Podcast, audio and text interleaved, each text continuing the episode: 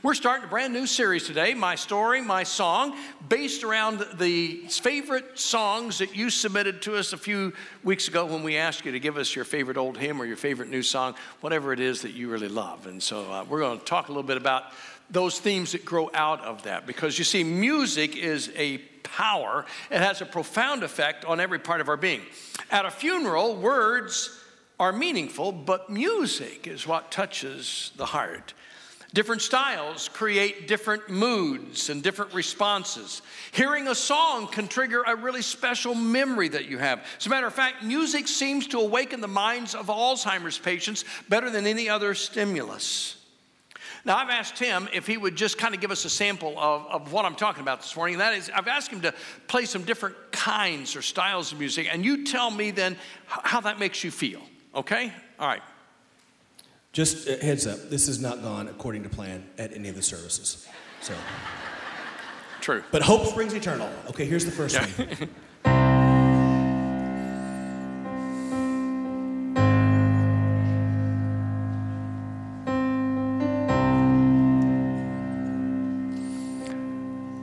one. Okay, how's that make you feel? What? Cutthroat? Oh, death row. Oh. Oh, death row. Yeah, well, yeah. That's good, actually. that's actually good. That's the best one we've gotten. That's the best one we've gotten yet. That's exactly right. it has that sad, mournful. Yes. It draws yes. out of you all that that that. So, Okay, try another one. Um.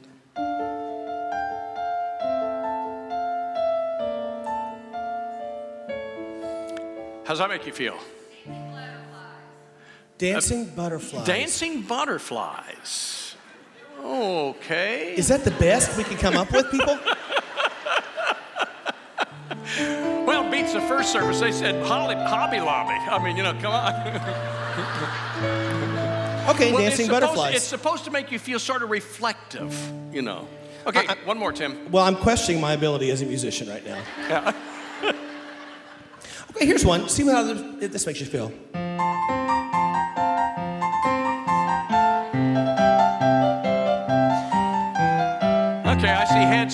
I can hear feet tapping. So it's a more of a happy, pleasant sound, isn't it? Yeah. Okay. All right. Uh, we're going to we're to end on that happy note because we're going to end on that happy note. Okay. I mean, okay. That's all. It's just the way, way it is. Yeah. Thank you, Tim.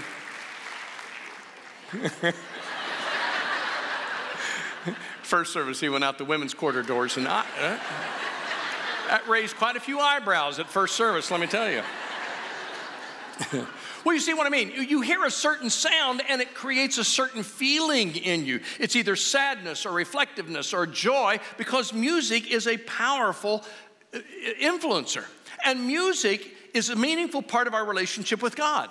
For all of our anticipation, we don't know much about what it's going to be like in heaven and what we're going to do in heaven. But we do know this one thing we know that music plays a powerful part and that we are going to sing to the praise of the Almighty God. Revelation chapter 5, verse 13 says, Then I heard every creature in heaven and on earth and under the earth and on the sea and all that is in them singing, To him who sits on the throne and to the Lamb be praise and honor and glory and power forever and ever. And the four living creatures said, Amen, and the elders fell down and worshiped. So you see, one thing we know that we will do when we get home to heaven is that we're going to sing to the praise of God, and every creature will pour out his or her energy in worship and song. Perhaps that's why music is so integral to our worship in this world. If corporate worship only involved the mind, then studying the Bible would be sufficient.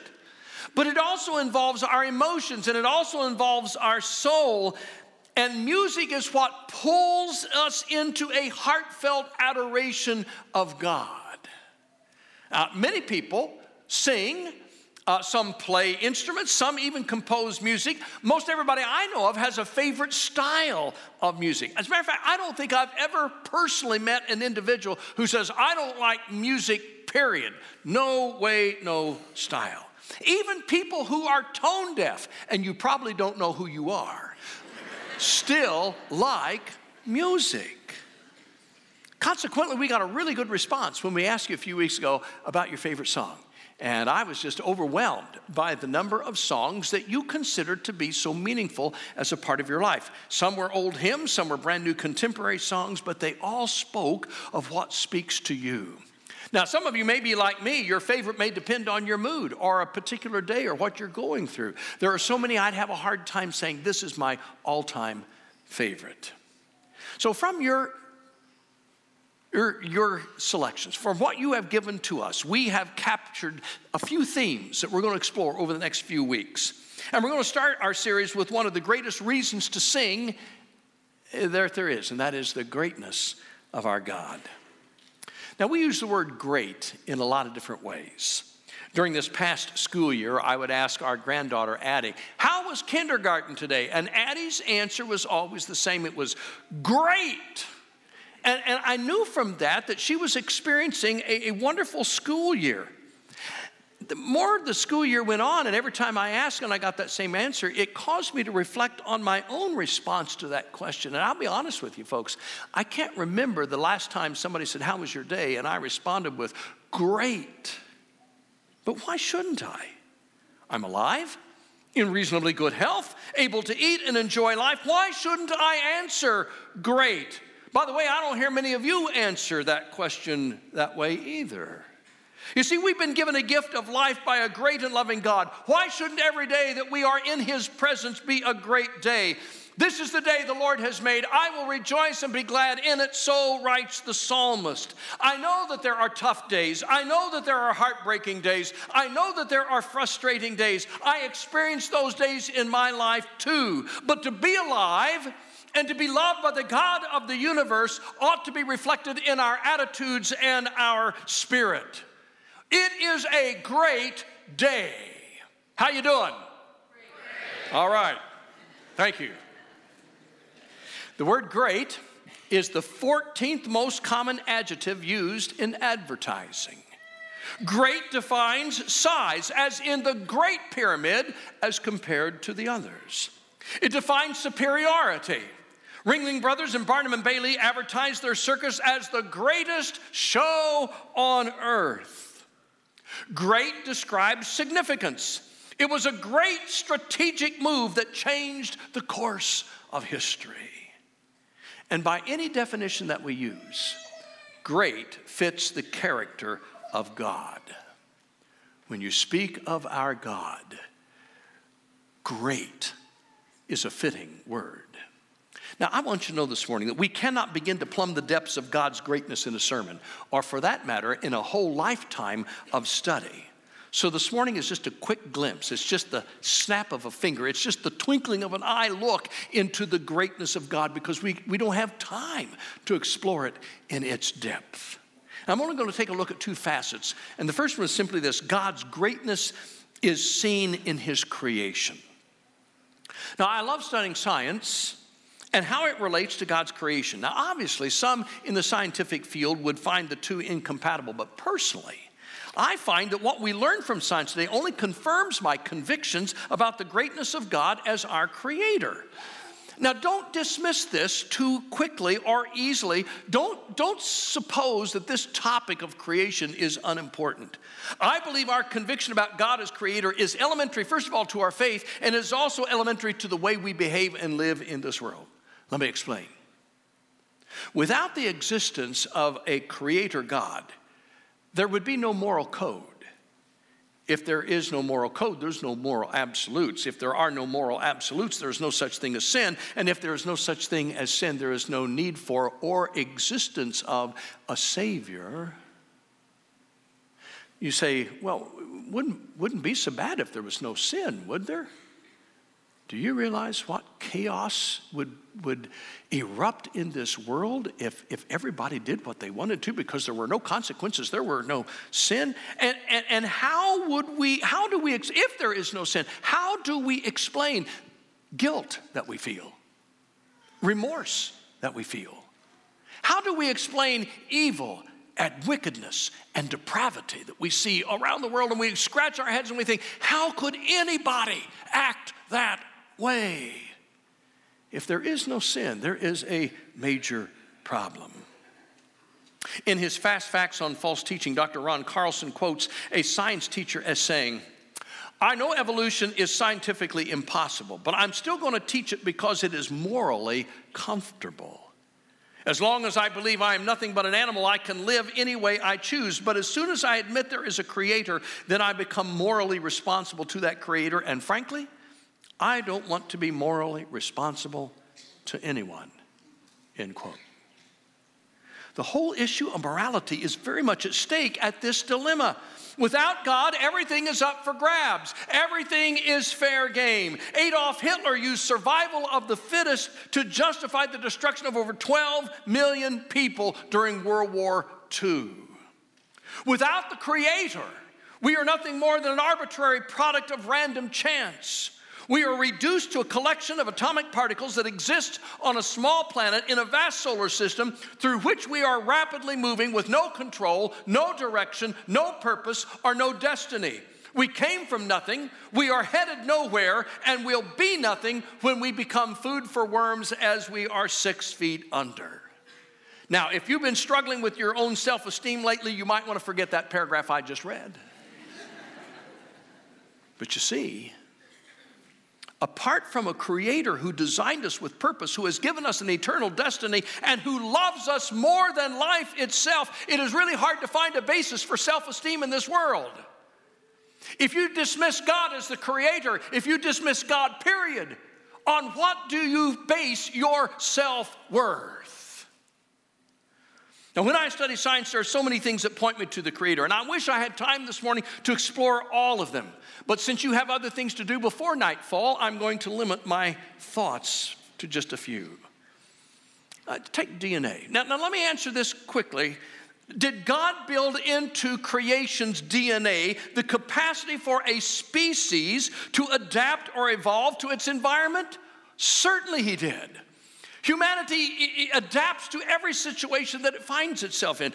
The, the animal kingdom does that as well. But do you realize this morning how complex our DNA really is? If the DNA sequence of the human genome were compiled into 1,000 page books, it would take the equivalent of 200 volumes to contain it all. This book here is a 1,000 page book, small print. 200 of these to record the human genome in the most profound language known to us, this, this DNA. Do you, do you realize how that breaks down? Let's say you were going to apply for a job to read the human genome in this 200 volume set and you read three bases every second. Now, instead of words, we would have the letters that represent these bases C, T, G, T, G, C. And that's about reading about three per second. If you went through all the volumes and you did it 40 hours a week as a job, do you know how many years it would take you to finish the human genome of our DNA? It would take you 132 years. You'd be into the third generation of 40 hour a week workers before it would be finished read the first time. It is amazing to me that the most complex language system is located in every cell of your body and mind, and science is just now learning that there are hidden codes within the code. This is phenomenal. It, it would be like taking an English paragraph and going through and plucking out every third letter in that paragraph and then, and then lining up those, and it would say something altogether different in French. How hard would that be to develop a code like that? So you're writing out the English paragraph with the idea that you're going to build a French code in every third letter. Oh my goodness, no, nobody could accidentally do that. It speaks of a grand designer and a genius mind to be able to put all that into the cell so small we cannot see any of it with the naked eye. The more we learn about our DNA, the more it points to a great intelligent designer. And here's another thought to consider. We've talked about this before. I just want to remind you how important it is. It is the principle of irreducible complexity. Dr. Michael Behe has written extensively on this subject, which states that a system or a device, when it is reduced to its basic parts, that irreducible complexity means it takes all of those parts in order to operate. and he uses the example of a mousetrap. You have five basic parts of a mousetrap. You have the base, you have the metal hammer, you have the spring, you have the catch, and you have the bar which holds the hammer until it is tripped. You take away any one of those pieces, and the mousetrap will not work, cannot work. It takes five pieces working together before the mousetrap can function. It is irreducibly complex at those five pieces. And I think you could add a sixth actually. I think bait has to be added before it really will work. So you could actually say there are six parts to make it irreducibly complex. The eye is irreducibly complex. Uh, the eye was a real problem uh, for Darwin. All of the parts, the rods, the cones, the lens, the retina, the iris, and so much more are vital for it to work. You take away any one of those parts, and the eye will not function. Vision becomes impossible. And evolution teaches that things do not develop at the same time to make something function, it develops linearly. Uh, in, in, in a line kind of a fashion, not all coming together as one.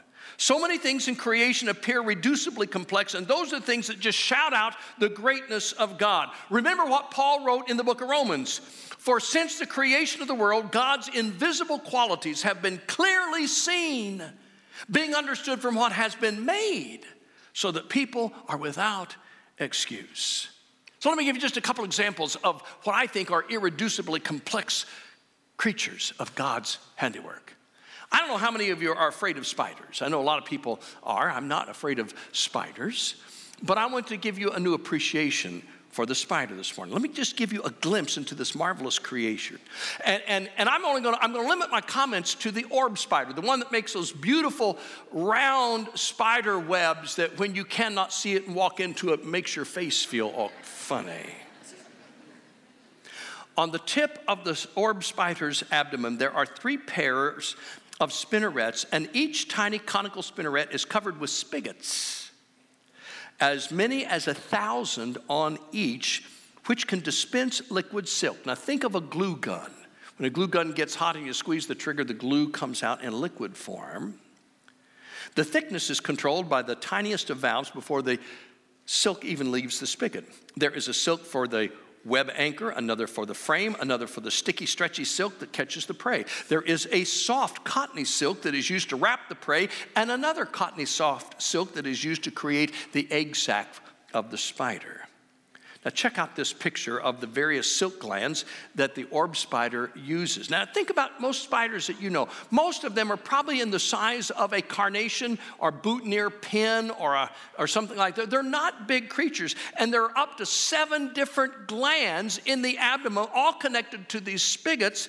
And, and, and, the, and the mystery is what science cannot figure out is how this liquid, when it comes out of the of the spinnerets and is pulled by the hind legs of the spider suddenly goes from liquid form into a solid form and you watch a spider work and they just drop dramatically fast on these threads that are coming from their, uh, the glands in the abdomen. They can create one of these orb uh, webs in less than an hour. And it is just the most amazing piece of work that you can possibly imagine. With multitasking dexterity, the, the hind legs of a spider knows which spigot of all of those to pull from, how hard to pull, how fast to pull to create different thicknesses, stretchiness, and everything else.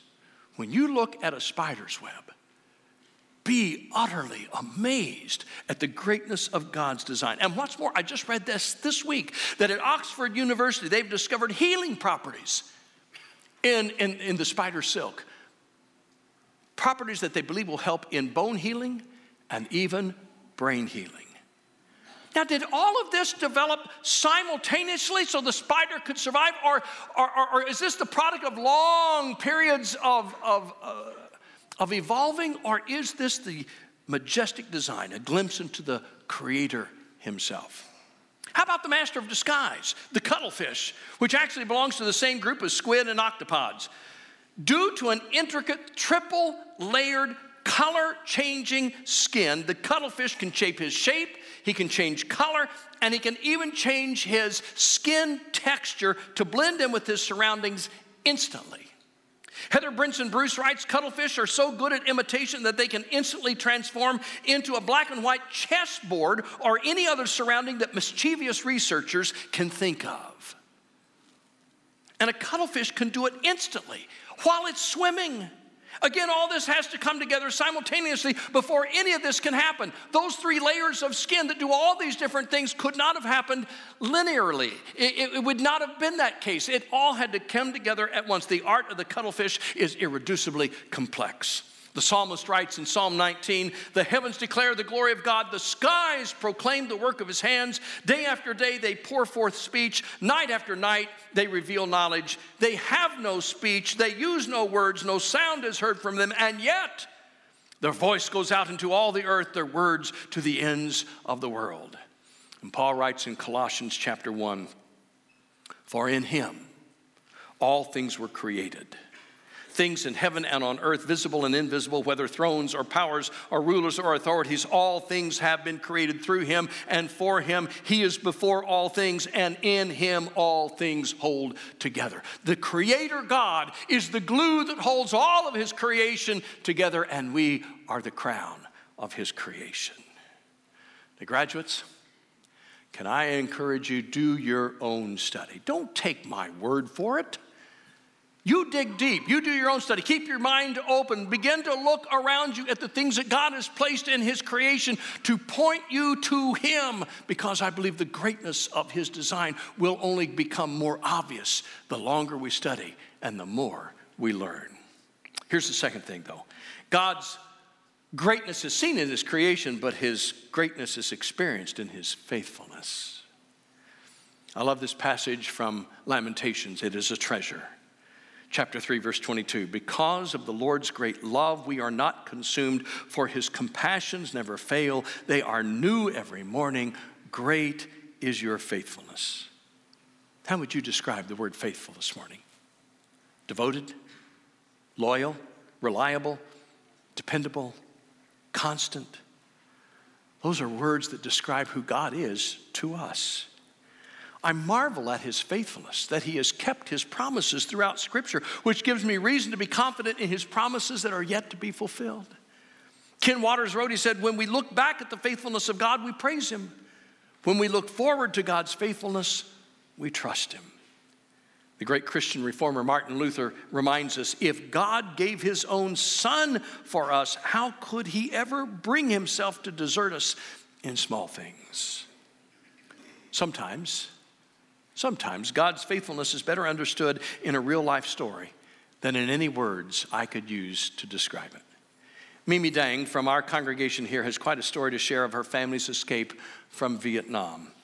Throughout her life, Mimi has lived in the assurance of God's awesome, great faithfulness.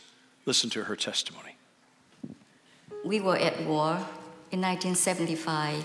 My dad planned to escape a year later which we did by a small river boat. 13 of us were in the boat, sail out to the open sea at night. My dad pretended to be a merchant and carry all the fruit like sugar cane, like banana and pineapples, and try to hide all the children underneath of that and try to escape. We head out to the sea. And when we head out to the sea, um, we were stopped at the police station. Um, thanks God, they were kind of, kind of, you know, look at us and okay, go, go, go, go. So they let us go. That's what we did. We head out to sea. And we were out to sea for those five days, five nights. Rough sea, crashing wave, and we survived. Our propel engine, it won't work anymore. And my father even brought with us a little compass. It showed us the direction, north and south, and that wouldn't do us anything neither we to put our faith, our trust, our belief in God and pray that God, here we are, please take us wherever you want us to go. And so that's it. We just let it, the boat drifted, let the wind drift it our boat and let it go wherever God wants us to go. God was so good to us with those five days. There's no sun, so we would not be burned by the sun. And thanks God, it was cloudy. All we did in the boat was to sing, to praise, and to pray God. So I remember all we, we sang all the time. We sang one after the, the other. The fifth day, we were so exhausted, too exhausted. My youngest sister, she was up that early morning for five o'clock in the morning. She saw the light far away. It was a, a Thai fishing boat.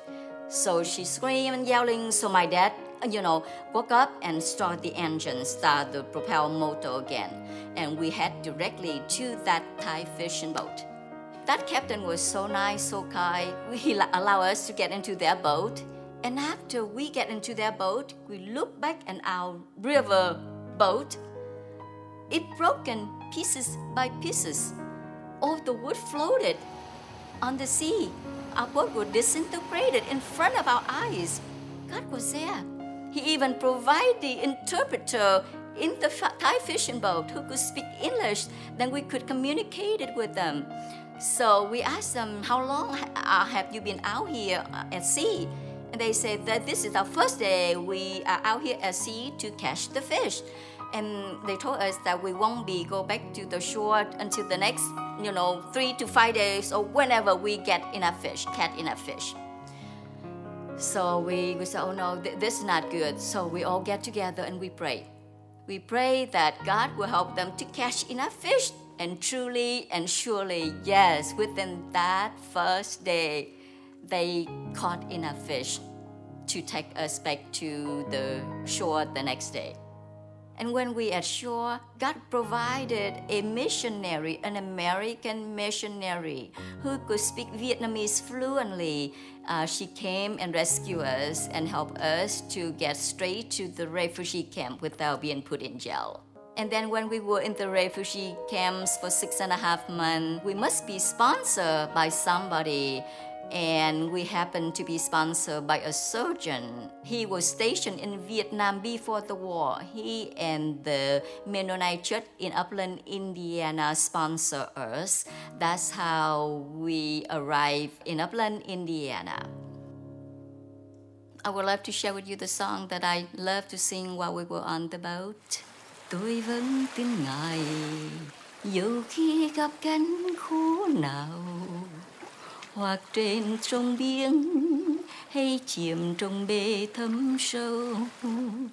Tôi sống mỗi ngày, nương chúa không thôi. Chúa cha trên trời hằng chăm nom tôi mọi nơi.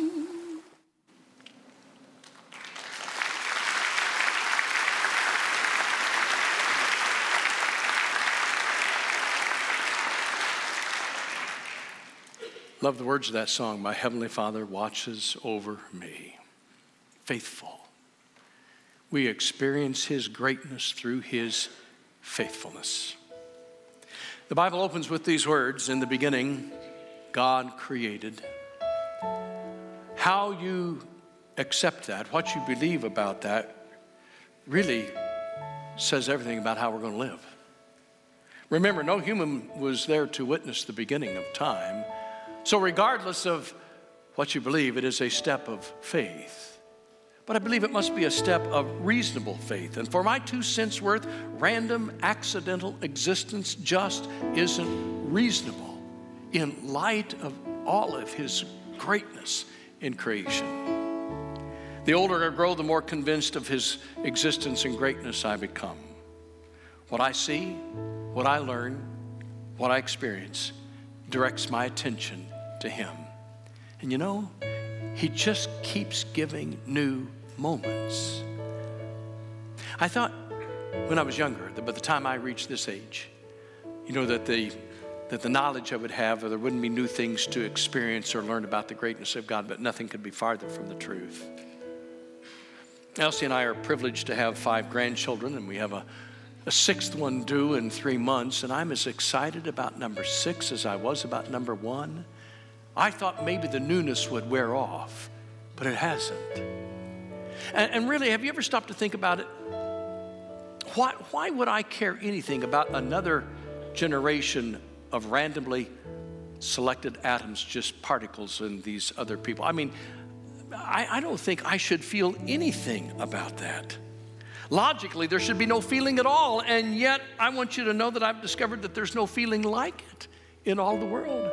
That God, in His greatness, has suddenly given us another glimpse into His love and greatness through this grandparent grandchild relationship. To be loved by a little child so unconditionally, to have this feeling, only points me again to a God who could place that in my heart. It didn't just happen. It is the indescribable gift of a loving creator who wants us to know him as much as he knows us. Wow! How great is our God!